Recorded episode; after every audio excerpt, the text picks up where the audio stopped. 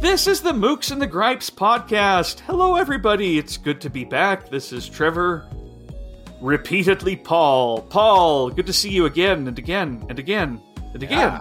Yeah. For you. Yeah, no, it's good to see you too. I know that sounds like a bad thing, but I have a reason for that. It's not a bad thing. We're talking about rereading books today and how wonderful that can be. So, having you and, and, seeing you repeatedly is a great thing too. Just so you well, know, I'm glad. I appreciate bad. that. Glad I'm a classic and not one that sours right. over time. You know? exactly, exactly.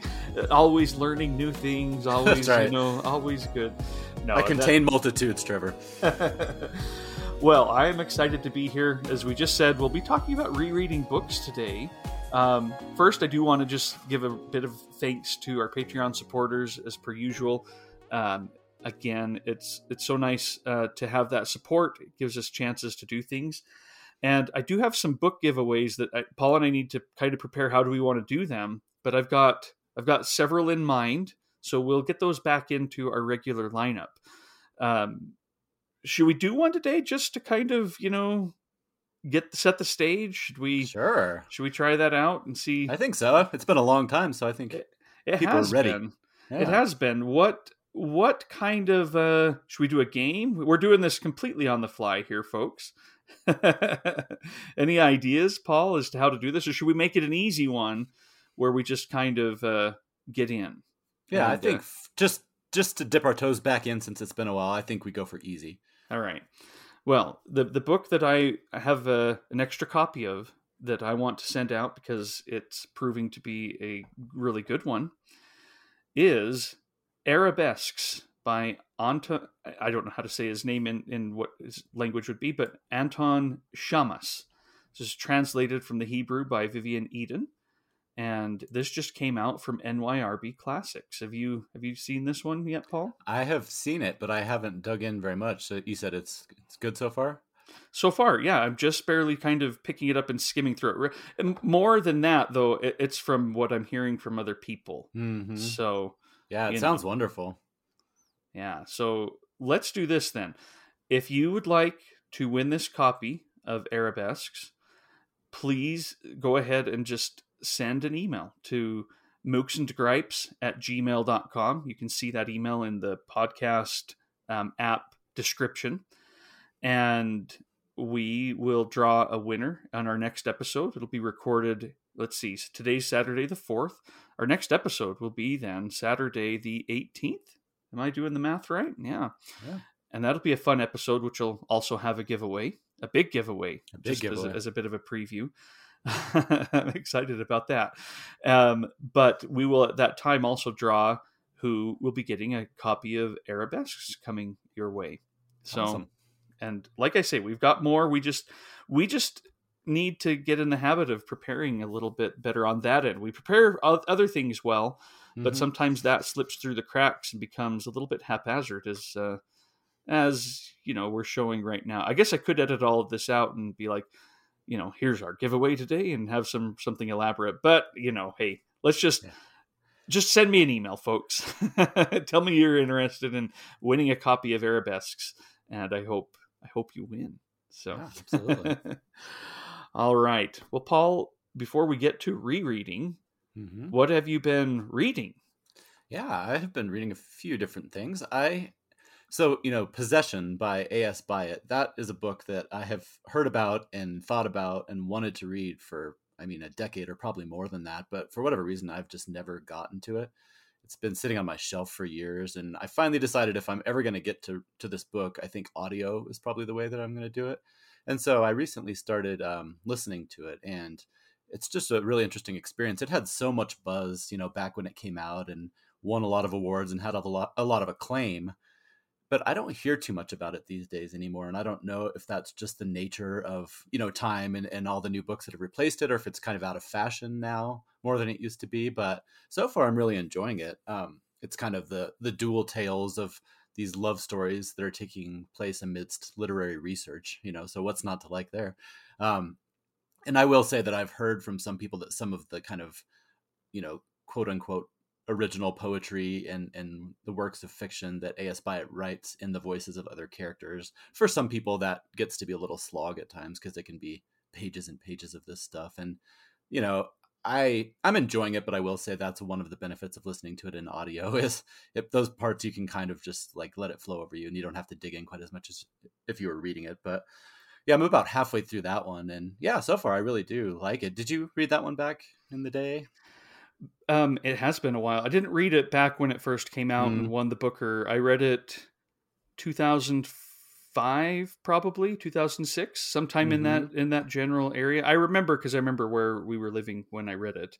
Yeah, and I did. I really, I really enjoyed it. It's mm-hmm. one that I could probably put as a candidate for a reread because I don't yeah. remember it very well. Right. I just remember loving all the stuff that you're skimming. No, just kidding. Yeah. I can't I can't remember very well, um, but I do remember there being those deep, uh, you know, kind of long, lengthy parts of the old poetry, and how impressed I was. I know that she's doing that in this book. I mean, how do you how do you have the gall to write a book that has fake master poets and you write their poetry. I know, exactly. It's kind of like when, you know, like Tolkien or somebody like that like has all these poems and these ancient, you know, stories and all these things and builds this mythology. It's for some people it works, for some mm-hmm. it doesn't. And I mean, I don't mean to say it's not working for me. I'm actually really enjoying it, but um it I, I do think for me audio has been a good way. I've talked about how sometimes that's a good one where if it's a book you just are starting to realize you'll not get to otherwise, or if you're just unsure about it, it's the perfect way for me to kind of test it out. So yeah, I mean, I have really been enjoying it. I'll report back as I get cool. further along. And then I also recently finished The Passenger. Oh, I talked a little bit about it. Yeah. oh, when I talked about it in our last episode, I was fairly early on and I was intrigued and excited, but we talked about a little bit wary and, and nervous. And boy, Trevor, it won me over completely. I I absolutely loved it. Um, yeah, uh, I it took me That's a while. Cool. I think that's awesome. Yeah, was, I was really happy. It took me a while to kind of find my footing with it, but once I did, I found that I was just reading it in these big, huge gulps. You know, I was just I couldn't put it down, and it felt like all the things that I love about Cormac McCarthy. Um, yeah, he does. He has that knack. It kind of reminded me of Suttree which I haven't read. Speaking of rereads, that would be another good one for me. But where he can kind of have you sitting in this like bar or you know out in the field with these people who are not necessarily you know academics or you know traditionally learned people but they will just be talking and, and you end up kind of grappling with you know the unknown and personal hmm. losses mm. and religion and philosophy and in this one he gets into like mental illness and quantum physics and conspiracy theories. I mean some of it comes in the form of people who have done research in that but sometimes it's like i said it's just a couple of guys sitting in a bar in the french quarter in new orleans just kind of going off on a tangent. But oh, i just love his ability to kind of mix in this like poetry and philosophy and all these other things. I think that's in so places cool. you wouldn't yeah yeah, yeah. Um, lots of rabbit trails um, they don't always lead to satisfying conclusions, which is actually something that I really like. Um, I was just going to read a couple of really quick passages. So, if anybody is missing the dark and bleak Cormac, never fear. Um, there's plenty of that. he said, "There's one where the two people are talking. It says, "How bad is this world? How bad? The world's truth constitutes a vision so terrifying as to beggar the prophecies of the bleakest seer who ever walked it. Once you accept that, then the idea that all of this will one day be ground to powder and blown into the void becomes not a prophecy, but a promise. So allow me in turn to ask you mm. this question. When we and all our works are gone together with every memory of them, and every machine in which such memory could be encoded and stored, and the earth is not even a cinder, for whom then will this be a tragedy? Where would such a being be found? And by whom? I was like, wow, that is hmm. dark and bleak, but just so good. But there's also his strange view of you know just like we talked about with the road where there's little glimmers of hope and sometimes they're very sad but it's still there. So this passage um, the main character is spending some time on the beach and it says in the spring of the year birds begin to arrive on the beach from across the gulf. Weary passerines vireos kingbirds and grosbeaks too exhausted to move. You could pick them up out of the sand and hold them trembling in your palm. Their small hearts beating and their eyes shuddering he walked the beach with his flashlight the whole of the night to fend away predators, and toward the dawn he slept with them in the sand, that none disturb these passengers. And I thought that was just like a perfect encapsulation of, you know, Cormac at his kind of I don't know if it's tender, but like even in the midst of darkness and sadness and all these things, there are still people out there who are walking the beaches looking to protect these tiny little birds and things like that. So, mm-hmm. yeah, anyway, I absolutely loved it. Um, I was debating whether I wanted to jump straight into Stella Maris, just knowing realistically it's likely the last book we'll see from him. So, part of me wanted to save it, but I think I'm going to just jump right in because it, I don't know, I'm just at such a good point with it right now that I don't think I could wait any longer. So, yeah, that makes sense. Then you can yep. start your reread, your your great reread. reread. Exactly. yeah. No, I I reading this again has reminded me of how much I do love his work. So I don't know that I'll jump straight in, back into this one, but it might be time to revisit some of his older ones I haven't read in a while for sure. Cool.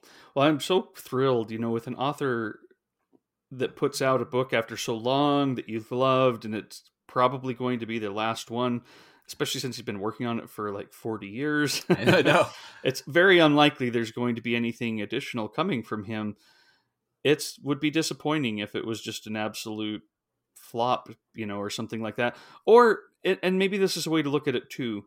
We just aren't ready for it yet. We haven't we haven't processed things to the point where we could receive it and and understand and appreciate what it's doing because it's different and we tend to you know, kind of not know what to do with different other than to say it's not what I wanted. Yeah. And but I, it's so cool that you were able to get on with it and mm-hmm. love it that much. That's I'm very excited to get back into it now myself. Yeah. yeah. And I was see, I see was nervous. I was mm-hmm. nervous for sure. And like you said, it's kind of that when there's an author you love, it's kind of like the the classic story of, you know, you go see a band that you've loved forever and they keep playing all their new stuff and everybody's like yeah play play the favorites that kind of thing. It's mm-hmm. any artist worth their salt is going to or not any but many you know would not be happy to just kind of settle in and do the same thing over and over again. So i think that's what i liked about this one is you could tell that he was doing different things and trying different things but the things that you love were still there for sure so that's cool yeah very very cool how about you? What have you been reading these days? All right. So I'm reading In a Lonely Place by Dorothy B. Hughes. I'm rereading that one actually. And yeah. Are you joining in with that one? I, thought, I am. I, I so. thought about mentioning that one, but I knew I would go off on a Cormac tangent and ho- hoped you might bring it up. Well, so for NYRB Women 23, this Dorothy B. Hughes crime noir from I think 1947 is when mm-hmm. she wrote it, uh, is what we're reading now, and it's so. I mean, it's so well written and dark and someone made a really good point saying how was this ever made into a movie in 1950 because the movie stars it's a Nicholas Ray movie starring Humphrey Bogart. I love it. Oh, yeah. I love the movie. I love the book too. I love them both and, and for different reasons. They're they're different you know the movie they've adapted it in a way that I think is brilliant. Just fantastic. First off Humphrey Bogart's the one playing the central character who we know from page one of the book is a depraved um, rapist murderer, mm-hmm. and who but but who you know tries to almost build it up as a game and how can he how can he live with a little bit of risk while still you know making sure he's safe and he's so proud of all the ways that he can look natural with people it's just it's Ugh. it's something Chilling. else, and and that's who Humphrey Bogart plays. You know this uh, wow. uh, the the great man from Casablanca and you know various other Hollywood classics is is stepping in to play that role. But it's a little different. I would highly recommend um, you know following the book with the movie and just seeing where it goes. It'll be a different experience for sure. Yeah. Um, in terms of a book I just finished last night, I finished Rebecca Makkai's most recent book. I have some questions from you. Uh, oh. She's the author of The Great Believers from 2018, mm-hmm. that was a National Book Award finalist, a Pulitzer finalist. I've not read it. I am going to read it now. I thought I have some questions for you was fantastic. I was really invested in in both the story. It's it's I don't know. It's almost a cliched story, of a young girl murdered at boarding school. And you know her friends 20 years later are starting to realize that maybe the version that has come about as the official version is wrong. You know it was the the black um, 20 21 year old who was at the school to do like you know help with gym and and run equipment and things like that. The equipment manager is who's been in jail for a, a couple of decades. But the point of the book is how cliched that is in a way mm. that I mean, she even starts it with this long list of it was the one where he you know did this. It was the one where someone lied for him. It was the one where blah blah blah. It was the one where blah blah blah. And they're all different but every one of them calls to mind real cases that you know of that are so familiar out mm. there of of potentially you know being covered up because of someone's privilege. Yeah. And she takes on the modern internet world of um, you know cancel culture woke culture um, you know the the the way people are responding to bringing these things out to light again. Um, and she does it in such a way that it just complicates everything i just i, I thought it was really really well done I, I, loved what she was up to in this where she's like i know this story that we're we're kind of going through mm. is cliched it's about this beautiful wealthy you know privileged girl who was killed and we all flock to that right and let's now take a step back and while I'm telling you this story, you're all flocking to, and I'm like, yeah, I want to know what happened. Um, I'm going to also make you kind of uh, uncomfortable with how all this gets treated um, by us. Yeah, and nice. and and yet how how else can you do it in some ways? You know, like the families, like we don't, we didn't ask for anyone to re-litigate this. You know, our daughter's murder and, and the murderer we want peace, but it's like, well, there is someone in jail for this who might be innocent. It, it, oh, how do you handle all these various, um, sometimes valid, sometimes invalid perspectives that um, people try to use to police? And yeah, just just really really well done. Really enjoyed it. That sounds good. Um, but I'm also starting Anthony Trollope's Doctor Thorne oh, for for the Trollope read along that I joined, where we're reading all six of the Chronicles of Barsetshire and all six of the Palliser novels this year, one a month. And finally, finally, I'm on Doctor Thorne because I didn't have to read The Warden or Barchester Towers. Yeah, I was going to say they finally caught up with you. They caught up with me with two books. and I just love being back in this, you know, Anthony Trollope world. the first chapter, he talks about all of these various characters, and Dr. Thorne in particular. And one of the main characters is the son and heir to Greshamsbury, Francis Newbold Gresham. And it says, He would have been the hero of our tale had not that place been preoccupied by the village doctor. As it is, those who please may so regard him. It is he who is to be the favorite young man, to do the love scenes, to have his trials and his difficulties, and to win through them, or not, as the case may be.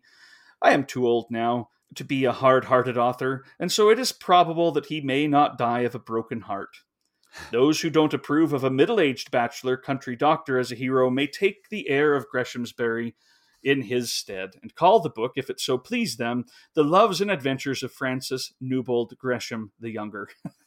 and I'm like, I just love how he does this. Yeah. And then and then this is a long chapter of a lot of different people, and this is how he starts chapter two. As Dr. Thorne is our hero, or I should say, rather, my hero, a privilege of selecting for themselves in this respect being left to all my readers, and as Miss Mary Thorne is to be our heroine, a point on which no choice whatsoever is, le- is left to anyone, it is necessary that they should be introduced and explained and described in a proper, formal manner. I quite feel that an apology is due for beginning a novel with two long, dull chapters full of description. I am perfectly aware of the danger in such a course. In so doing, I sin against the golden rule which requires us all to put our best foot foremost, the wisdom of which is fully recognized by novelists, myself among the number. It can hardly be expected that anyone will consent to go through with a fiction that offers so little of allurement in its first pages.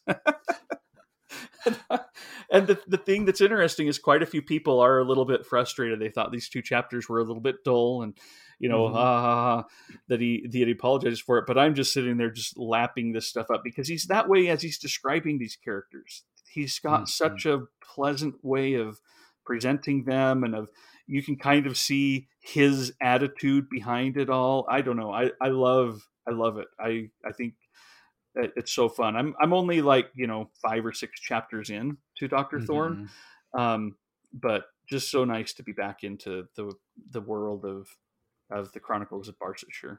So that's fun. Yeah, I'm glad that you're in part of that group. Like, is there any part of you that I, I obviously you're excited to do it because you're doing it, but like, is there any part of you that's worried about reading them all like so quickly rather than like parceling them out and savoring them? I mean, it's not like there's any shortage of Trollope out there, but not yet. I may feel that way if I've read a few and I'm thinking, oh, I just want to save these.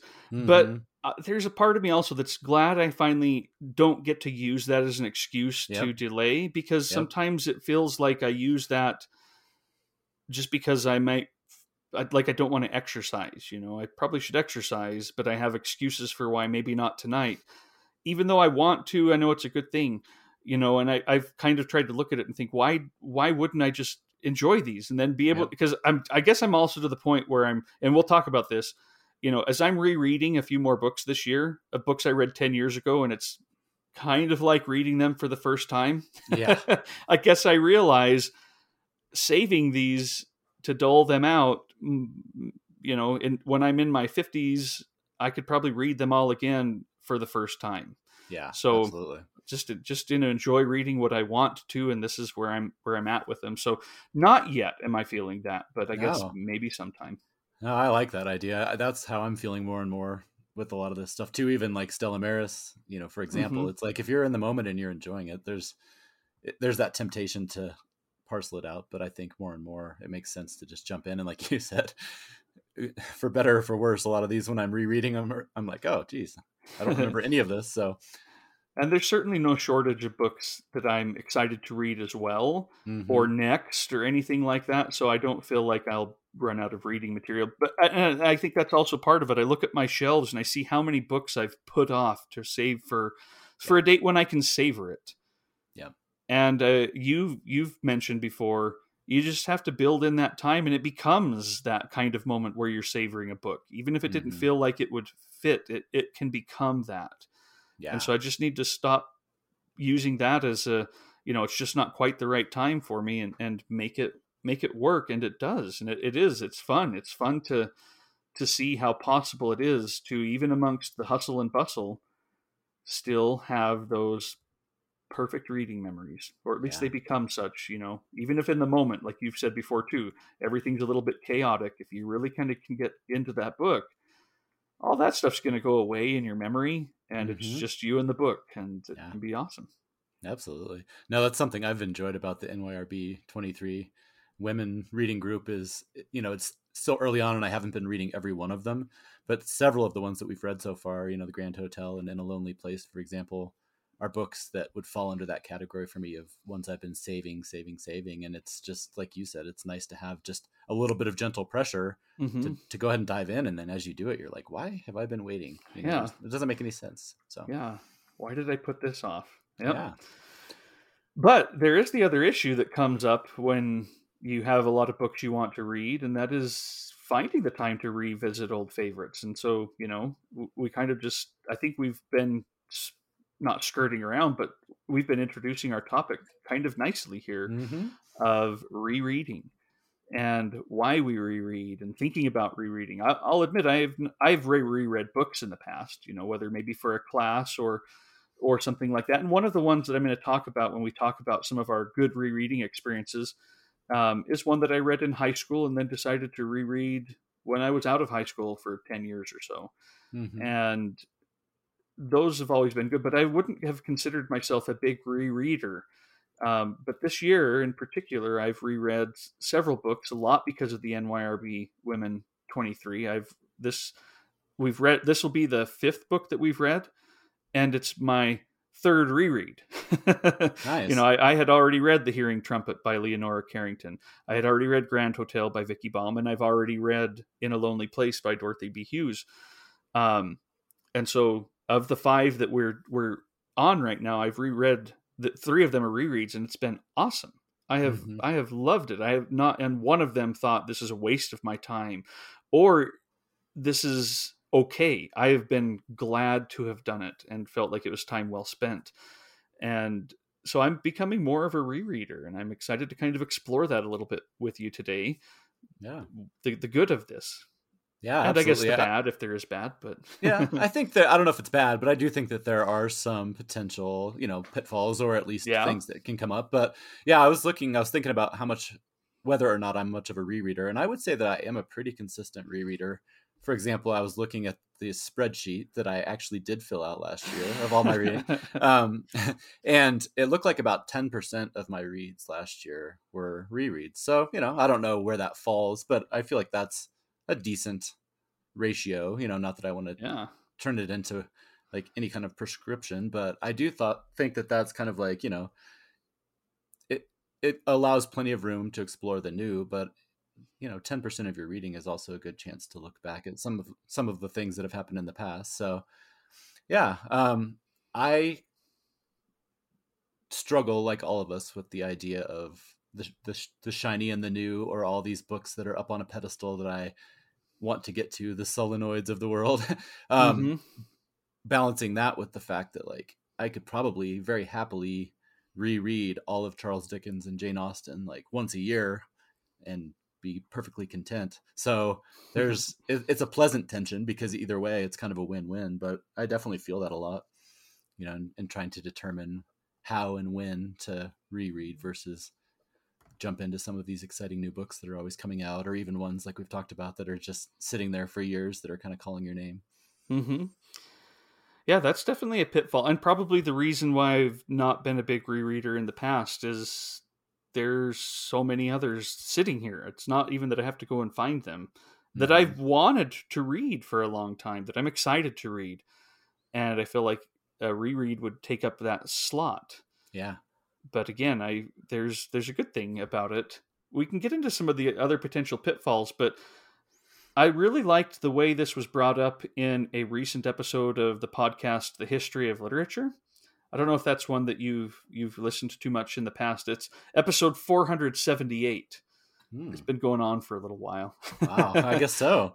Uh, the reason I found it, uh, I had I had not looked at it um, before, but I'm excited to dig into the archives a little bit more. But there's the episode with Ross Benjamin about the Diaries of Franz Kafka. That's the f- episode 478. So I was listening to that, and at the start of it, the host, and I'm sorry, I, I, I don't know this podcast well enough, and it d- doesn't have the host's name in the description that I'm looking at right here. Um, the host is talking to an author and, and talking about uh, what would you like the last book you read on earth to be you know in Mhm. your life? And this led to a kind of an idea of would it be something you reread then? You know what what book would you like to be in on your mind? And it seems like a reread. And he said something really interesting. He said you know when you go and visit paris for the first time you're going to go to the louvre. You're going to go to you know walk Champs Elysees. You're going to go to the Arc de Triomphe. You're going to go to the Eiffel Tower. You're going to hit the highlights, Mhm. and it's good. That's great. You're going to do that.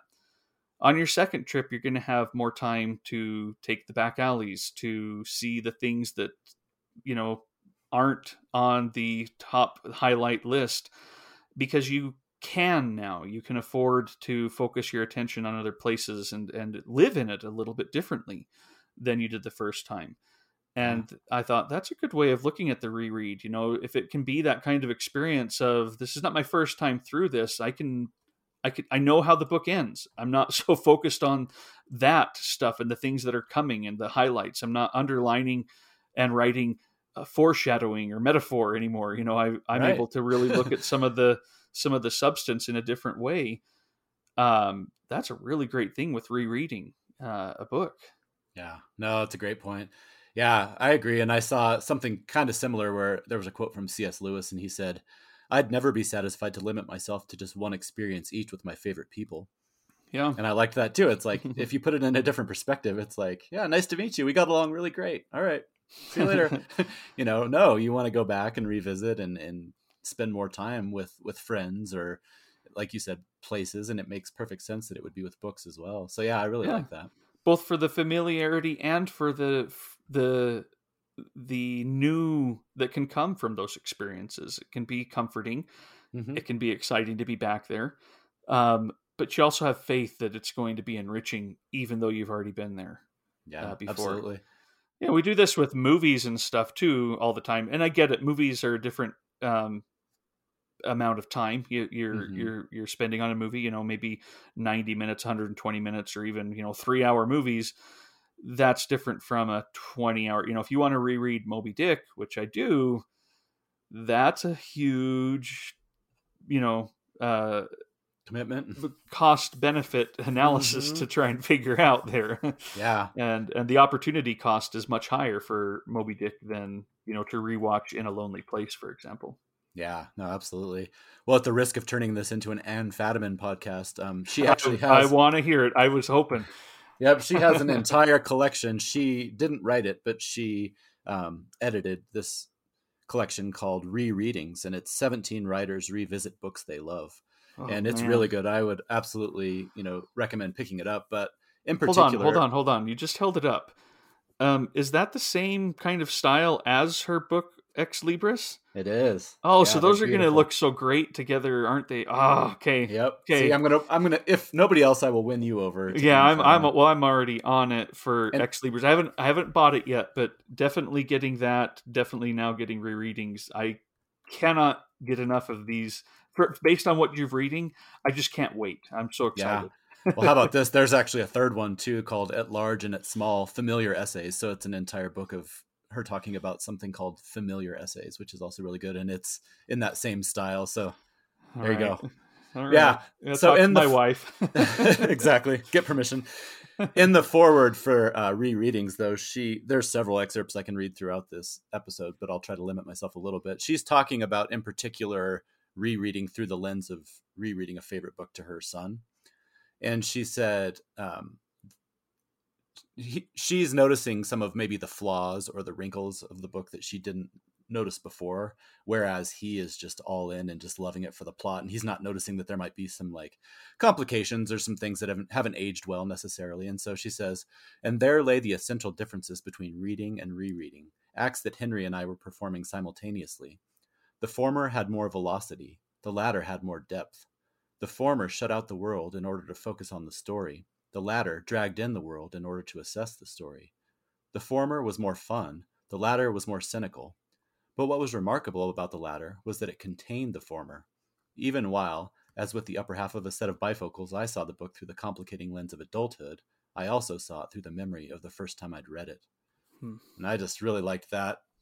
Her going through this experience of rereading it and, and being more cynical and noticing the warts and the things, but then she's talking to her son about it and he's like, Mom, it's just a great story. Like keep going. Stop stop, you know, explaining things to me and stuff. And it's almost, almost like a little microcosm of what can happen within your own brain. But I just like that idea of the former had more velocity, the latter had more depth, because I think that ties into what you were just describing. You know, it's not going to be necessarily as much of a fun or exciting, like, especially if it's like a plot driven novel or where you remember a lot of what happens in the end. That's not what's driving you forward, but there's so many other things that make it rewarding. So, one of the things that we're going to do today is talk about some of our favorite rereading experiences and then a few books that we want to reread. Mm-hmm. Maybe can I bring up one of my favorite rereading experiences just kind of out of turn or Yeah, at least no. and maybe this is the better way to do it because what you just read brought up my reread of The Hobbit a few years ago with my youngest sons. Yeah, let's mix it in. Yeah, I had read The Hobbit as a kid probably twice. Once I remember reading it with my mom, and then once on my own. And I had not read it again. So that, yeah, I don't know, 35 years in the past, 30, mm. 35 years since I'd re- reread it. And I always, you know, love the story. I know the story really well. I've definitely watched the Rankin, you know, Bass Yeah. uh, production plenty. I love it. Uh, but in rereading it, it was so fun at at the start, just getting back into that Hobbit hole and all of Tolkien's writings about the Hobbit and the of Hobbiton and how hobbits are, and it's just so fun. And my boys were enjoying that, but their favorite part was the end. Which I didn't enjoy as much because it's pretty speedy. It's almost like Tolkien's like, oh, I've got to get this book done. I've Mhm. already I spent I can't I can't ta- I can't step back and and explore all the fun nuances like I did at the beginning of the book. I, I need to get all through this, L- you know, let alone the things that I just couldn't remember because they're not part of any of the film adaptations. You know? Right, right. Um, but I thought that was so fun, and I keep looking back on that as just one of my favorite rereading experiences because I did enjoy reading it again for myself. But yes, seeing my kids come across it and and see that delight in them, and it wasn't so much that it was The Hobbit. I just really loved sharing their excitement to sit down and read. And sometimes we read books together, and after ten minutes, I'm like, okay, that's that's good for tonight. Yeah. But The Hobbit, those chapters are long and it was like 45 to 50 minutes a night to read a chapter down sitting on their floor you know in their bedroom mm-hmm. and yet i did it consistently until we were done with that book because it was just such a good warm comforting um, I probably talked about this on our comfort reads level, maybe or um, level. I don't know what the, that word came out. Our comfort reads essay mm-hmm. episode. All right, restarting my head here. Um, yes, the comfort reads. I don't know if I talked about it or not, but it, it really was nice to get back in that world and remember the things that I loved about it, see new things, see some things that I didn't like as much, mm-hmm. and all of it just become a new reading experience uh, while visiting it. And now I get to look back on the, the, both of them as pleasant memories of my of my reading time in the past. Yeah. No, absolutely. That those books, as we've talked about in quite a few of our other episodes were just so formative for me and so rereading them to both of our sons and then going through and rereading the entire lord of the rings to both of our sons was absolutely wonderful. Just to you know you're not ever going to replicate exactly what it meant to you as a reader mm-hmm. and there's that's one of the risks is no there's no guarantee that it's going to mean anything. I mean chances are those books have stood the test of time so you know chances are at the very least they're going to enjoy them they may not be quite as formative for them but just to see them you know meeting these different characters gollum or whoever for the first time and mm-hmm. you know that was so much fun. Um yeah i mean talking about the risks of of how some books don't age as well or whatever i mean that's one of the things if we want to talk about one of the concerns yeah, is pitfall not yeah not only historical. I mean that can happen. I know that all of you when you were what was the um nyrb 23 book that you were oh young man with this. the horn yeah i know there was a lot of discussion yeah. about how that book did not in some ways maybe or whether or not it aged well and how aware she was of some of the racial you know things that were going on and how they came across so anyway that's just an example mm-hmm. of like when you're rereading and that could happen on a first read too but um just those different things that can i guess up. i guess it would be harder if it were a book you loved and you go back to it and realize mm-hmm. did i love a creep right. you know? Exactly. But again like i said I, I, will try not to read too much anne fadiman but she does say something really good about that. She's talking about the risks of rereading and how there can be flaws and how it can color your view of a book you loved when you reread it. And she says the book's flaws were serious but the connection was too strong to sever. And why shouldn't it be? The same thing happens with our parents. They start out as gods and then we learned that they committed adultery or drank too much or cheated on their taxes or maybe they just looked awkward on the dance floor or went on too long when they told a story. But do we stop loving them?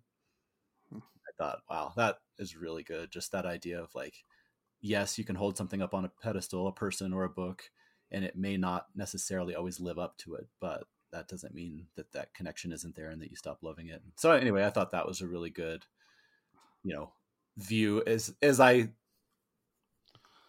sometimes I'm reluctant to go back and reread a book because it may not hold up or it yeah. the same thing to me or you might discover some of these things you know so yeah a book that i mean i will we're going to list some of our favorite rereads but i will say that there was a book i reread recently that i was going to mention today that um it's not that i didn't enjoy it but it was one of those where when I reread it, it didn't mean exactly the same thing to me that it did the first time. And that's The French Lieutenant's Woman by John hmm. Fowles. I read that back in college, and it was during that formative time that I've talked about where I was starting to get my horizons expanded to everything that a book and literature can do. And so, you know, at that time, it was the first time I'd been exposed to a form of literature like, you know, some of the postmodern things where he'll, you know, he's writing it from maybe the 70s and he'll be talking about you know the 1800s but then he'll kind of do almost i mean it's impressive what trollope did where he'll almost step back and be like well you know as you may know back then this happened and this happened and, and so for me at the time i was like wow Like I didn't know all that was possible. And so it kind of blew my mind and just caused me to rethink how literature could work and what it could do. And so I reread it last year and, you know, I did enjoy it and thought it was still a very solid read, but it just didn't have quite that same, you know, revelatory effect on me. Um, since I've, you know, read a lot more experimental and postmodern stuff since then. So it wasn't like, wow, this is like the example of what it can do. It was like, oh, here's another example. So it's just interesting when you go back and reread how there's all these other things that can happen too. have you ever had one that you have thought, I hate that book now? I I was wrong, and and it's too bad I reread it, but I guess maybe at the same time I don't care because it, it's maybe not hate, just but wrong. I mean, rereading um, Douglas Adams to our sons, I was never like a huge Hitchhiker's Guide to the Galaxy fan, but it's one of those that at a certain age you can get on board with. Probably like maybe like Kerouac's on the road. If you hit it in the right sweet spot, it is just like this is perfect.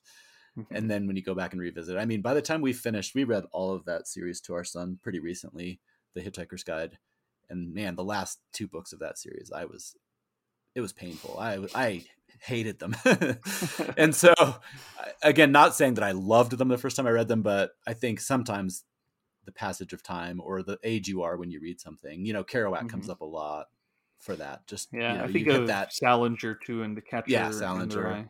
Mm-hmm. That would probably be the one that I didn't hate the original Hitchhiker's Guide to the Galaxy on a reread, but it's still the whole shtick kind of wore thin pretty quickly for me. Whereas when I was younger, I was kind of like, you know, oh, it's like you know, I love Monty Python still, but kind of that after a while, you're like, okay, I get it, you know. And that was kind of how it was with Douglas Adams. So that would be probably the one that would come to mind for me. How about you? I'm I can't think of a reread that I like completed and and it had completely like destroyed my original reading of the book. And mm-hmm. I'm just mm-hmm. thinking of in response to what you read by Anne Fadiman there of it, you can still love love it and if that has ever changed it certainly has i think with movies and such you know something that mm-hmm. may have been a mm-hmm. favorite i watch it later on i'm like what was i thinking that was that's yeah. bad and i don't and i don't care that it's gone now you know yeah. that that it that I don't feel like I lost anything because what I had was turns out to be worthless or something like right. that. But I don't know if that's ever happened with me in a book. Um, one of my other good rereading experiences was one that I think for some people might have happened. Um, they, they might have fallen out of love of, with the book, and that's F. Scott Fitzgerald's The Great Gatsby. That's the one I read in high school and you know enjoyed, but I loved it even more when I reread it, you know, a decade later. Mm-hmm. And and it, I don't think that that's this, the experience many people have, but I I was I was like, oh, it was almost like I expected it to be worse. I expected it to be one of those books that you just learn about and you you kind of revere because it's one of the first books you've ever read, right? Uh, and you're learning about it from someone who can in, can give some context, and that always makes something feel deeper.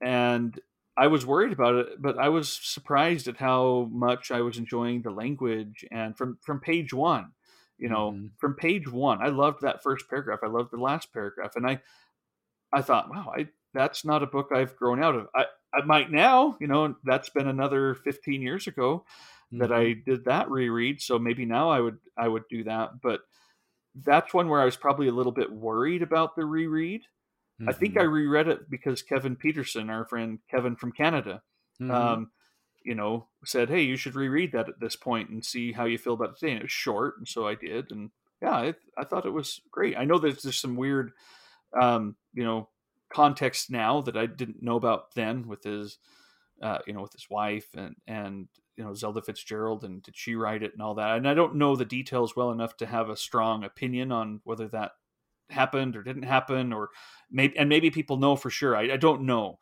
um, but I did enjoy reading the book again.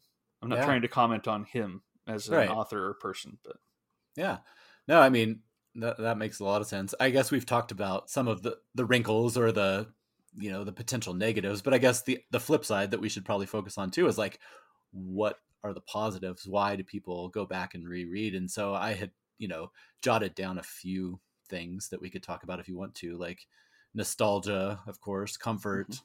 curiosity, obsession, Mm-hmm. inspiration or like kind of the idea of of ritual you know times of year or you know Oh, yeah. certain things like that or or even the idea of like we talked about kind of just tracking changes whether it's in your life or something because sometimes they can be like these sounding points within your life of some of these classics and favorites where you read them in your teens you read them in your 30s you read them in your 50s and we've talked about this you relate to different characters or different parts jump out so you know i just thought you know we could we could chat a little bit about what are some of the things that cause you to reread and i think obviously one of them would be nostalgia and that idea of kind of either nostalgia for the book or who you were or where you were when you read the book mm-hmm. because I will say, like last year, I had so much fun rereading all of the Jane Austen books for our our project that we did, and chatting with my old professor, Professor Ray. You know, and just it took me back to the discovery of those books and how meaningful they were to me at the time.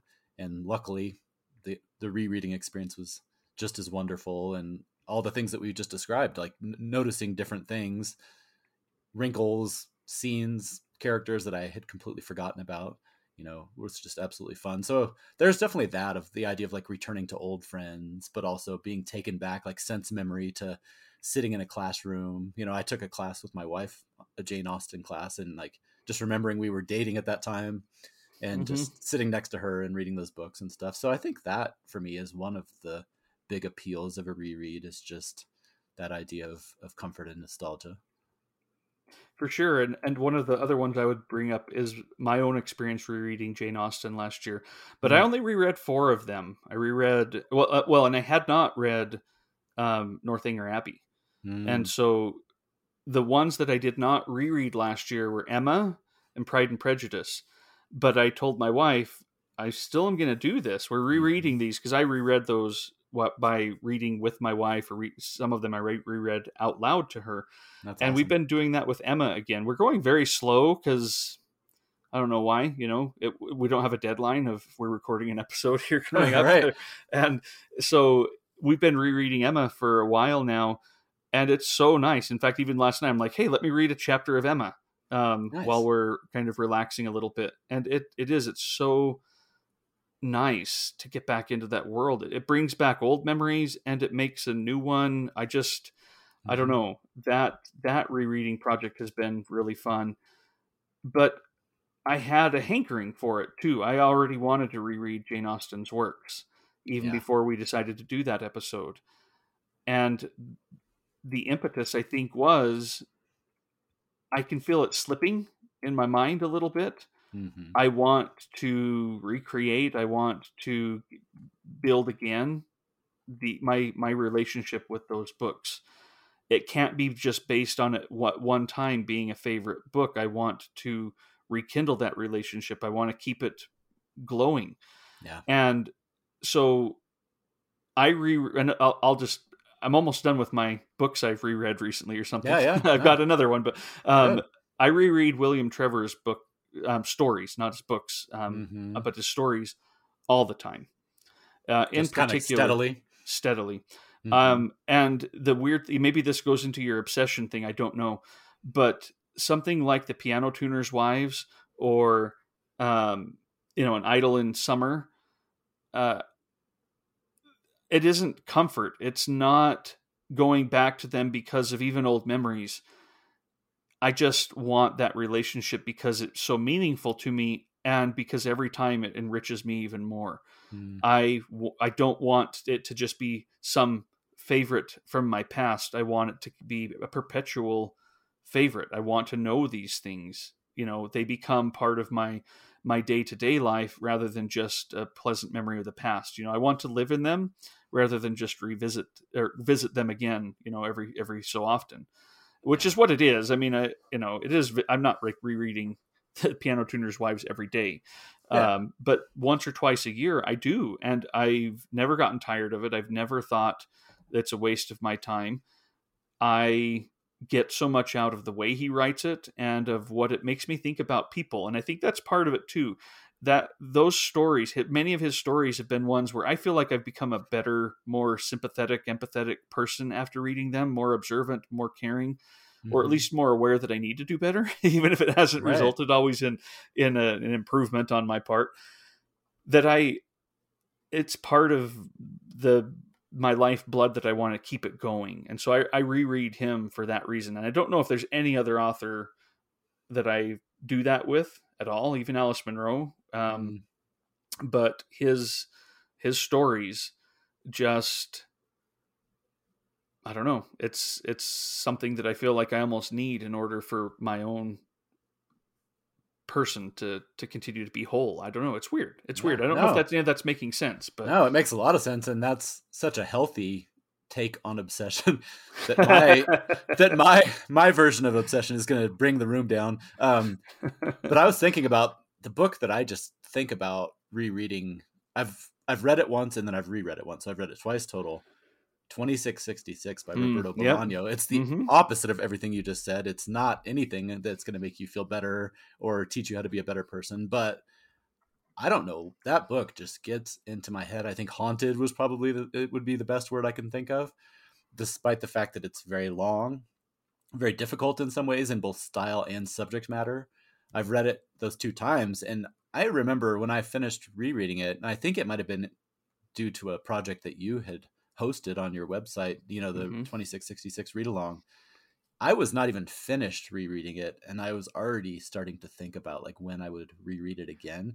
And that I don't know what it is about that book, but it just gets into my head. Mm-hmm. And even when I'm in the middle of it, I'm just like, wow, when am I going to get back to this? Because I don't know why because but I think it just it ticks so many boxes. It is so weird and big and messy and strange and confusing and mysterious that I think even as I'm reading it, I'm like, I am not getting all of this and I love it.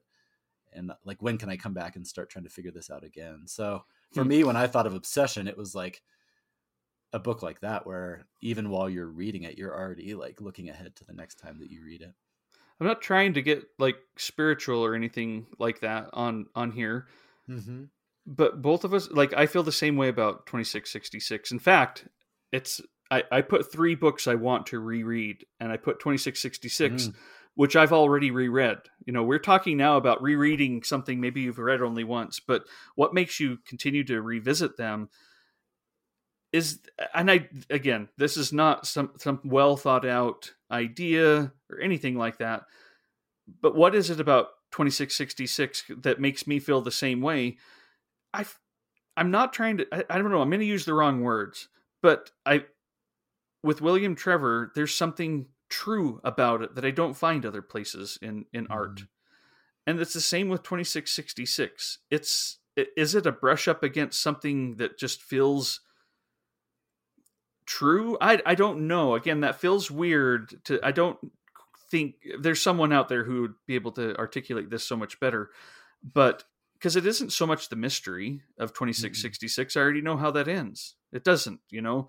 I get mm-hmm. that but there's something about the brutal confrontation with existence and with how other people exist that I think is similar in it and in and in William Trevor's work, though from different points of view. And you know, but William Trevor can be quite dark too. That's a good point. Um, but there's something I think there's about that you know brush up against some of the the truths of existence. Again, not using the right word because I'm not trying to to like talk religion or that kind of truth, I guess. But um, that does bring me back to also wanting to reread 2666 to the point where I picked three books I want to reread and I put that one on here, though, like you, I've reread it already. Yeah. Yeah. No, I think you're onto something there. I mean, I've talked about this several times with the darkness of certain topics or literature, of that idea of it being kind of cathartic. You know, I, I mentioned that book called Staring at the Sun, which is specifically about thinking about death. But you know, it's not just about that, but I do think that there's something about that of just the idea of, like you said, the, the truth of humanity is lots of things. It, some mm-hmm. of them are mm-hmm. very good, some of them are very bad, and, and a huge spectrum in between. But it, there is something about these types of books that just lean in and really focus on some of these tough subjects. And it doesn't hurt that he's an absolute, you know, master and an amazing writer. And has fascinating characters and there's the mystery and everything else going into it but yeah there's something deep rooted there i absolutely agree that just gets into your head and won't let you go hmm. yeah no it's interesting i didn't mean to spoil one of your read reads but i guess it shouldn't no shouldn't I, shock me well and i think that's a good way to approach this is as these things pop up mm-hmm. to be able to explore it a little bit because I I just wrote the books down. I didn't really think about yeah. why yet. I didn't know, either. Other than yeah. to say, "Oh, I really liked it the first time." exactly. Well, can I ask you another question then? Yeah. So, um, another topic that came up for me, we talked about a book that you could read and hate it the second time.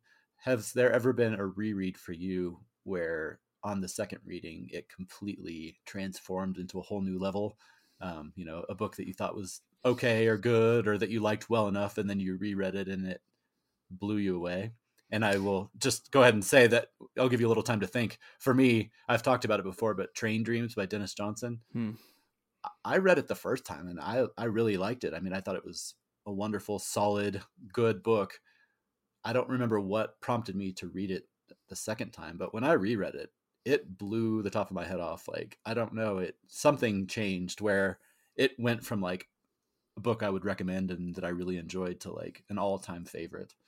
And I think that is just absolutely fascinating and it's honestly one of the things that kind of haunts me about all these other books that I'm not rereading is how many other books out there that I've already read potentially could be on a reread like transformative for me and uh, it's kind of the magic of all of this is I don't know that I could really put my finger on what it was that changed about it but when I reread it it was almost like it was a completely different book I remembered a lot of the things that happened but it wasn't like the plot and it wasn't you know I don't know it, it, that's what like I said it's kind of there's a little bit of magic to all of this, just like cooking, where you do something one time and it's pretty good, and mm-hmm. then the next time you do what you think is the same thing and it is like your favorite meal ever. That's kind of how I feel about this. So I don't know. Have you ever had an experience like that?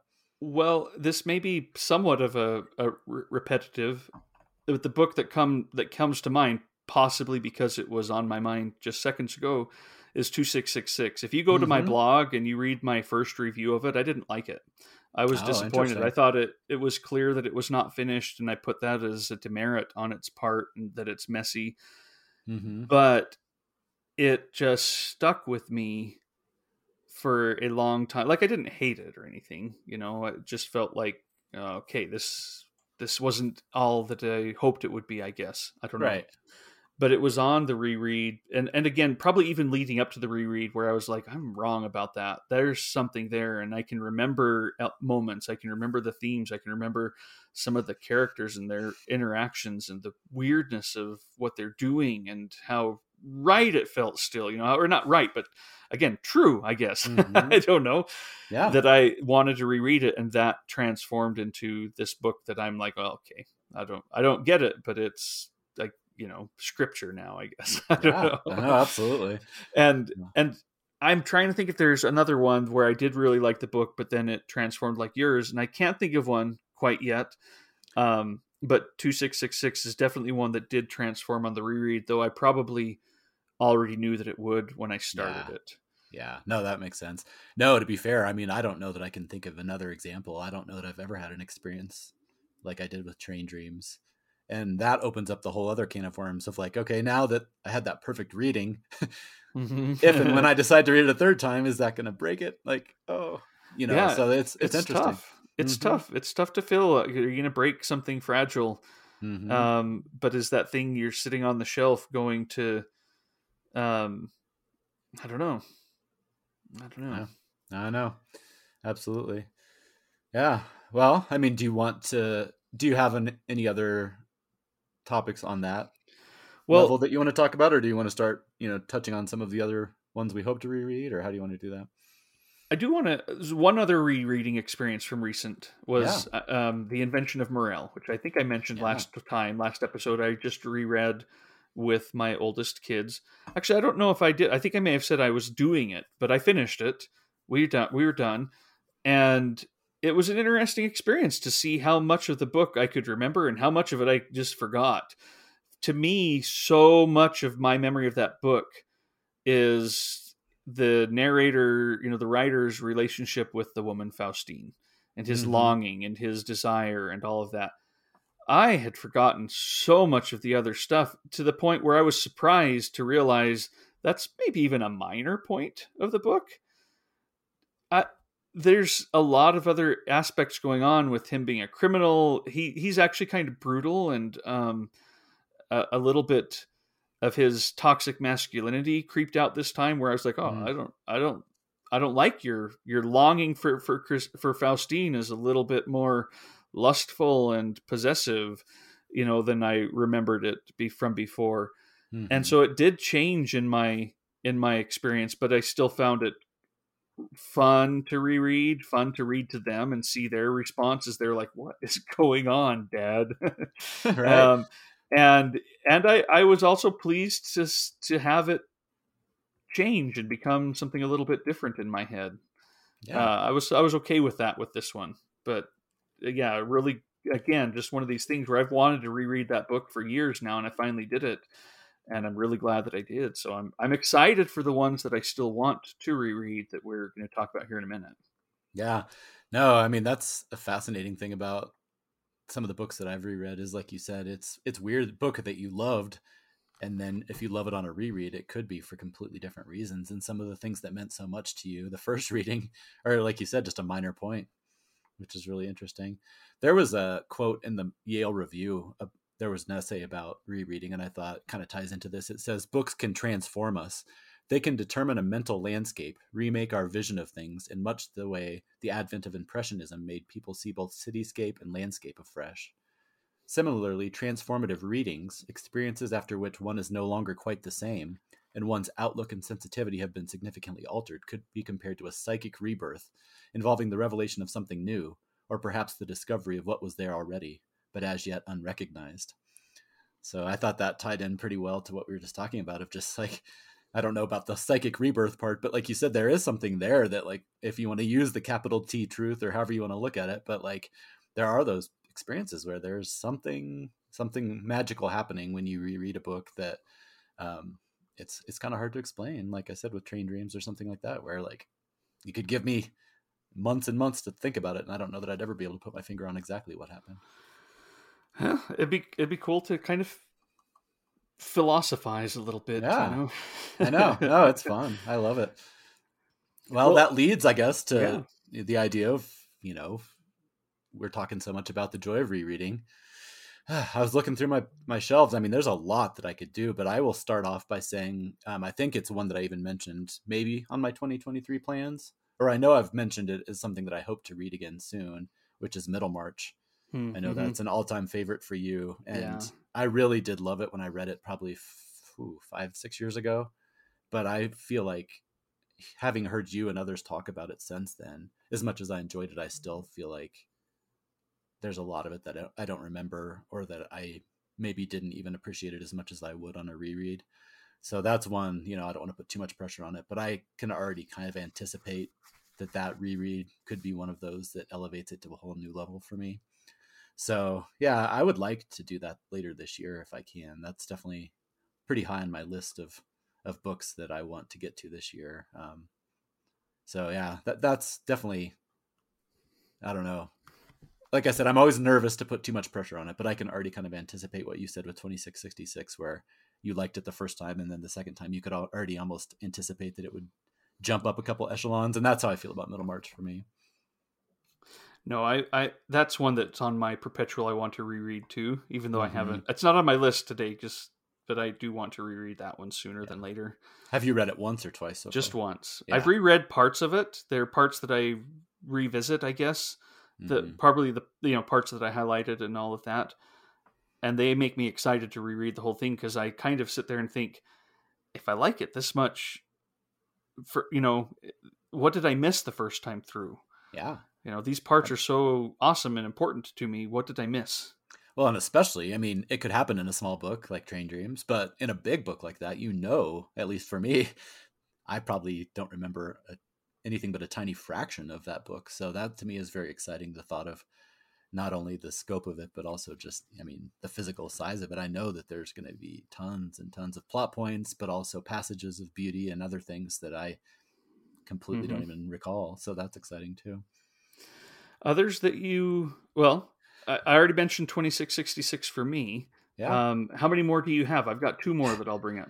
yeah. I can bring up, I have a list of two to two to infinity. Um, yeah. I'll, I'll I'll jump in with one more real fast. okay. Um, that I've talked about before, the Gormenghast books, which I know Mm. that you bought a while back. Um, those there, it's interesting. There are certain periods of your time of your life where I feel like there were, um, you know, I talked about college, but also like the early years of of the palimpsest forum that I've talked about a lot. I've noticed there's a lot of books that I'd like to return to from that time, and I think it's because it was just such a exciting and fresh and transformative period in my reading. And Gormenghast definitely falls into that. I won't go on and on because I've talked about it before, but as far as just beautiful descriptive writing of of people and place and that crumbly old castle and all of the hallways and everything. I mean, I that book when I read it the first time was a, one of the more immersive reads of my entire life. And so again, when you start talking 20, 25 years ago, there is the risk that on a reread it won't hold up or won't, you know, tick the same boxes it did for me. But at the same time, you know, when I think about books that have been kind of those flagpoles in my life of, of very transformative reads, that's one that I would like to get back to soon. I don't remember if you have dipped into that one a little bit or not too much yet. No, not not yet. I guess Yeah. that's one where because of its size, I want to. I want to make sure that I'm not going to start it and then feel like I need to stop. Yeah. So, so I haven't I haven't done that yet.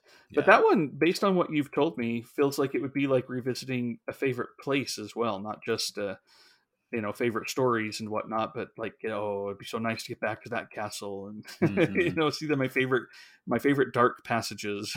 exactly. Well, and even rereading, things. like when we had like the favorite opening passages or whatever, I, I read a few snippets out of it, Mhm. and based on that, I, I that helped allay my fears that it might not hold up because reading those was so wonderful just to revisit. He's just such an odd and fascinating writer um, that I think that that part of it would continue to appeal to me even now. So, yeah. What about you? Another reread? Well, so one that I've also talked to you about recently, but that I this is probably going to be the soonest. The you know, well, the one that I reread sooner than later Mhm. is uh, J.L. Carr's A Month in the Country. Yeah. Um, it was between that one and the Invention of Morel as to which I would do next, and I Mhm. still really want to do A Month in the Country. I love that book. I love what I remember about it, but you know, I will I re- love it as much on a reread? I kind of think so. I I kind of feel like it's one where I'll get more out of it. Yeah. But I don't know if you ever listened to the episode, but I did A Month in the Country with my brother, and he didn't really like it. Oh, yeah. I do remember that actually. Uh, it took us years to you know. um, but so part of me is a little worried that maybe I won't, you know, I'll see the, those kinds of things, or I'll I'll have his issues with it. But I, I don't think so. You Yeah. know, I don't. I would be so. surprised. I- I've actually I have read that one twice, and it held up very well for me. And it was very much that experience we've talked about, where my memories of it versus what I noticed on the reread were very different. I mean, there Hmm. was definitely the through lines, but it's always amazing in a slim little book like that how it's not that you missed it the first time necessarily, but just like you talked about with the invention of Morel, like it's not like it's a thousand pages it's like 100 or 150 pages. How could it be that i read this and didn't notice all these things? But yeah i'll be curious to hear what you think when you reread that one. Awesome. Well, keep brian's voice out of your head. I well, I don't even remember what he didn't like or or care about. yeah. Um, so I don't think that'll that'll happen. I guess it's more just a thought of, you know, he's he's not someone that I usually disagree too much about books Mhm. with. So what what's going on here? Is it me? Yeah. And Right. more that in my head than it is any particular criticism that I thought he laid out that I was like, ooh, yeah, that's I guess a good point. So yeah yeah well i will actually cheat i'm going to throw in three books in one okay, let's no just the books of john williams that Mm. you actually helped introduce me to um you know through your podcast and through our conversations. And they're just all three of them for different reasons are among my all-time favorite reading experiences. Um stoner and butcher's crossing maybe. If if i had to rank it would be like those would tie for 1a and and maybe um augustus would be 1b but i mean they're all just absolutely fabulous. So i am very excited to reread those but that is one where i will admit with stoner in particular you know there's been some conversations about that book where some people have not been as as flattering or have felt like there were some problematic parts. And so that's where I will admit there's a little bit of that wariness of like I don't want my opinion of it to get watered down or changed based on either me rereading it and just seeing that myself or some of those conversations that are in the back of my mind niggling and and all mm-hmm. of a sudden mm-hmm. I'm like, oh. So I'm all three of those I would love to read because it's been a long time and and I do really consider them some of the best reading experiences of my life. But there is that little bit of nervousness as well about it. Yeah, no, I, I feel the same way about Stoner. I love it, and I loved it, loved it, loved it when I read it. But I think some of the criticisms are valid. Mm-hmm. Will will I will those outweigh it? I don't know. I'll have to see. That those yeah. are definitely on my would like you know someday want to reread mm-hmm. as well. Uh, but you mentioned the three of them, so uh, I, I know I know which three you're talking about, and I 100% agree. Those are his three books that you should read. But have you read Nothing But the Night, his debut that NYRB put out? No, I I own it. That's a good point. I guess maybe unfairly or maybe fairly, I don't know, but I I don't I'm well, actually he, a little nervous to read that one too, just for the same mm-hmm. reasons of like I loved those other three, and, and that's not fair. There's no reason you can't just enjoy it as a separate thing. But yeah, what well, are your thoughts on it? I, I, I didn't think I would ever read it until they all of a sudden they're publishing it because I yeah. don't think he wanted to, anyone to read it. You know, he kind of disowned it and was like, "That's my debut," whatever. I really liked it though. I really thought that he was doing some interesting um, things with it. I I did really like it. I think it's worth it.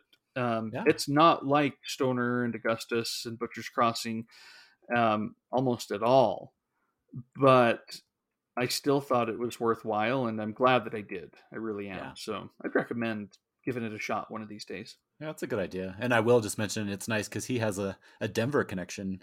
Um, mm-hmm. He actually was at, at, DU, the the university here. So that's I always thought that was kind of cool. With like we've said how he's kind of an author of the West, or at least in some ways has a very strong presence, and it's so that I like that part too. That appeals to me.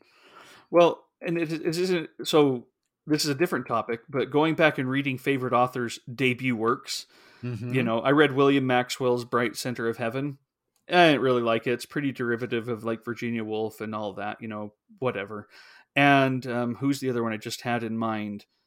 Oh shoot, it was just just barely on the on my mind to bring up as well. Yeah. That I oh oh yeah, Cormac McCarthy, The Orchard Keeper. Yeah, that's not a good book either. I didn't really mm. like it, um, but I did like uh, the John John Williams debut. Yeah. That that one I thought was like I'm glad I read that. Where the other two I was like that's more if you're really into these guys and want to say you've read them all. Yeah. The, the, John Williams one might be there somewhat, but I I liked it more than those other two.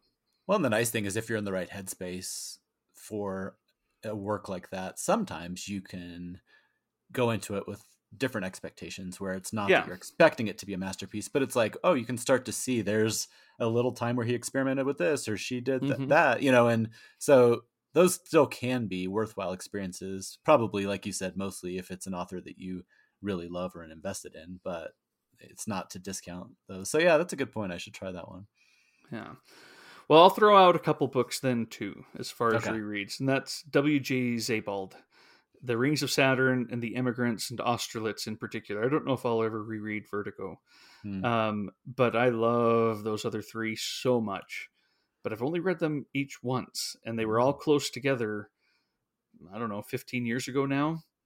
It's time to see if I get as much out of them again or don't. You know, it's it, I mm-hmm. think it's time to bring those back into my life and not just as some vague thing that I don't really remember very well, but I still say was so meaningful to me, and see mm-hmm. what shape it holds these days in in my life. I I just I'd love to reread those three books soon.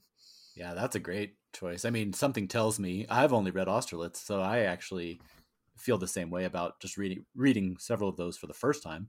But based on Austerlitz and what I know about Sebald, I think I could see that being a very rich rereading experience because of just the style and the nature and the depth and everything else that he puts into his writing. You know, I, something tells me that is one you would absolutely get different things out of, and I could see it yeah. being one of those that really hits you differently at different ages as well. Probably, I think so too. I think yeah. so too. And it's one where it's kind of like that trip to Paris or whatever. Um, mm-hmm. Oh yeah. My first trip down there, I'm just trying to understand what's even going on. and I'm probably far enough beyond that I'll probably have to do the same thing again, you know, revisit the Louvre again in order to remember it at all. But right. I do want these books to be ones where I can get behind it a little bit and see the other things going on that I didn't at all capture the first time because I was focused on just just figuring out what what I needed to know. Mm-hmm. Yeah, absolutely. Yeah, that is like like we said. I mean, that is absolutely one of the most important things about it. Is even in a book like that that's not necessarily plot driven, it just allows you to focus on different things, and you're not, you know, depending on how long it's been, you're not necessarily trying to get your footing because you at least have some idea what you're getting into. So that causes you to be able to relax a little, and, mm-hmm. and like you said, stop and admire the scenery like you would, and take the take the back alleys and look up at the ceiling instead of the the art on the wall and all those types of things. So yeah, yeah, this is getting me excited. I'm thinking about hmm, maybe I can add some more to the list. I will say Moby Dick. You mentioned that. I mean, that is one that I would have to mention. I mean, I would like to get to that this year too. That I've only read it once, but me too. I might list it as my favorite book of all time just based on one reading. So time to put that... it to the test. Paul. I know exactly. yeah, something tells me that one will probably hold up. I think so. I think so too. Oh, well, anything else that you wanted to bring up? I did go through my list and such, so I'm Yeah. No, I mean I could keep naming books that I want to reread, but I can save some of those for another episode because I think this topic will continue we'll to, to come up, it. even if it's organically or yeah, maybe that too. We'll have to reread it. Um, no, I mean I think that's a good place to stop for now. But I mean I would love to hear, as always, from anyone out there about their thoughts on rereading, but also any of these transformative experiences for the good or the bad mm-hmm. of rereading that people have come across. Because I just find it endlessly fascinating. Just how can the very same words in the very same order, and often in the very same book, you know, printing that you read before, be so different on every reread. I think that's just like I, I, keep using the word magical, but I really think it's it's just fascinating how it can be so different every time. So I'd love to hear from anybody and their experiences on rereading as well. Yeah, I'd love some of those particular experiences. Yeah, I will remind folks about the giveaway opportunity the t- from the top of the podcast. Send me an email. You don't have to write anything about rereading, but if that's a great place for you to share some of your experiences, that's we love to read them. We, you know, yeah. we love to hear what are your thoughts on rereading, but also some of your particular books and, and times when you've reread and your experience with them. I'd I'd love to get more of that. That's a great idea. So, all right. Well, Paul, thanks so much. We'll be back here in a couple of weeks on a special publisher episode. You want to tell ah. them who it is? Should we tell people who we're going to be highlighting next? I think we should. Yeah, we might as well. Next, episode, we will be chatting with Mr. Ron Restrepo about Open Letter Books, one of our other favorite publishers. Um, yeah, if, if you have not read any of their books, you have a little time here to kind of start doing some research and snooping around. But if not, maybe that episode will inspire you because they are just a wealth of absolutely wonderful translated fiction um, mm-hmm. from around the world.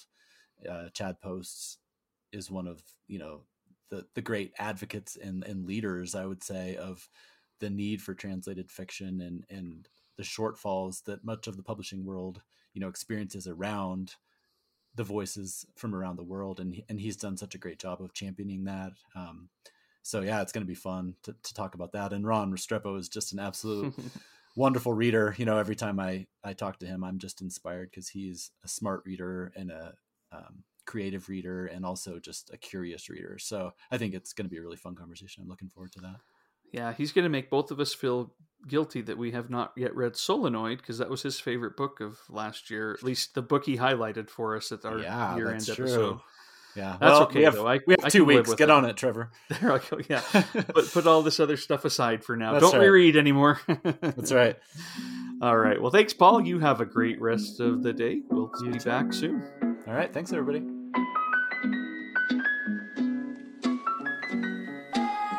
Thank you for listening to this episode of the Mookse and the Gripes podcast. You can follow the Mookse and the Gripes and get show notes and book and film reviews at mookseandgripes.com. On Twitter, you can follow Trevor at Mookse and Paul at BiblioPaul. You can also get information about future shows on our Patreon. If you'd like to donate to the show, anything and everything, even a dollar a month helps and is deeply appreciated. you can become a Patreon at patreon.com slash mookse. Until next time.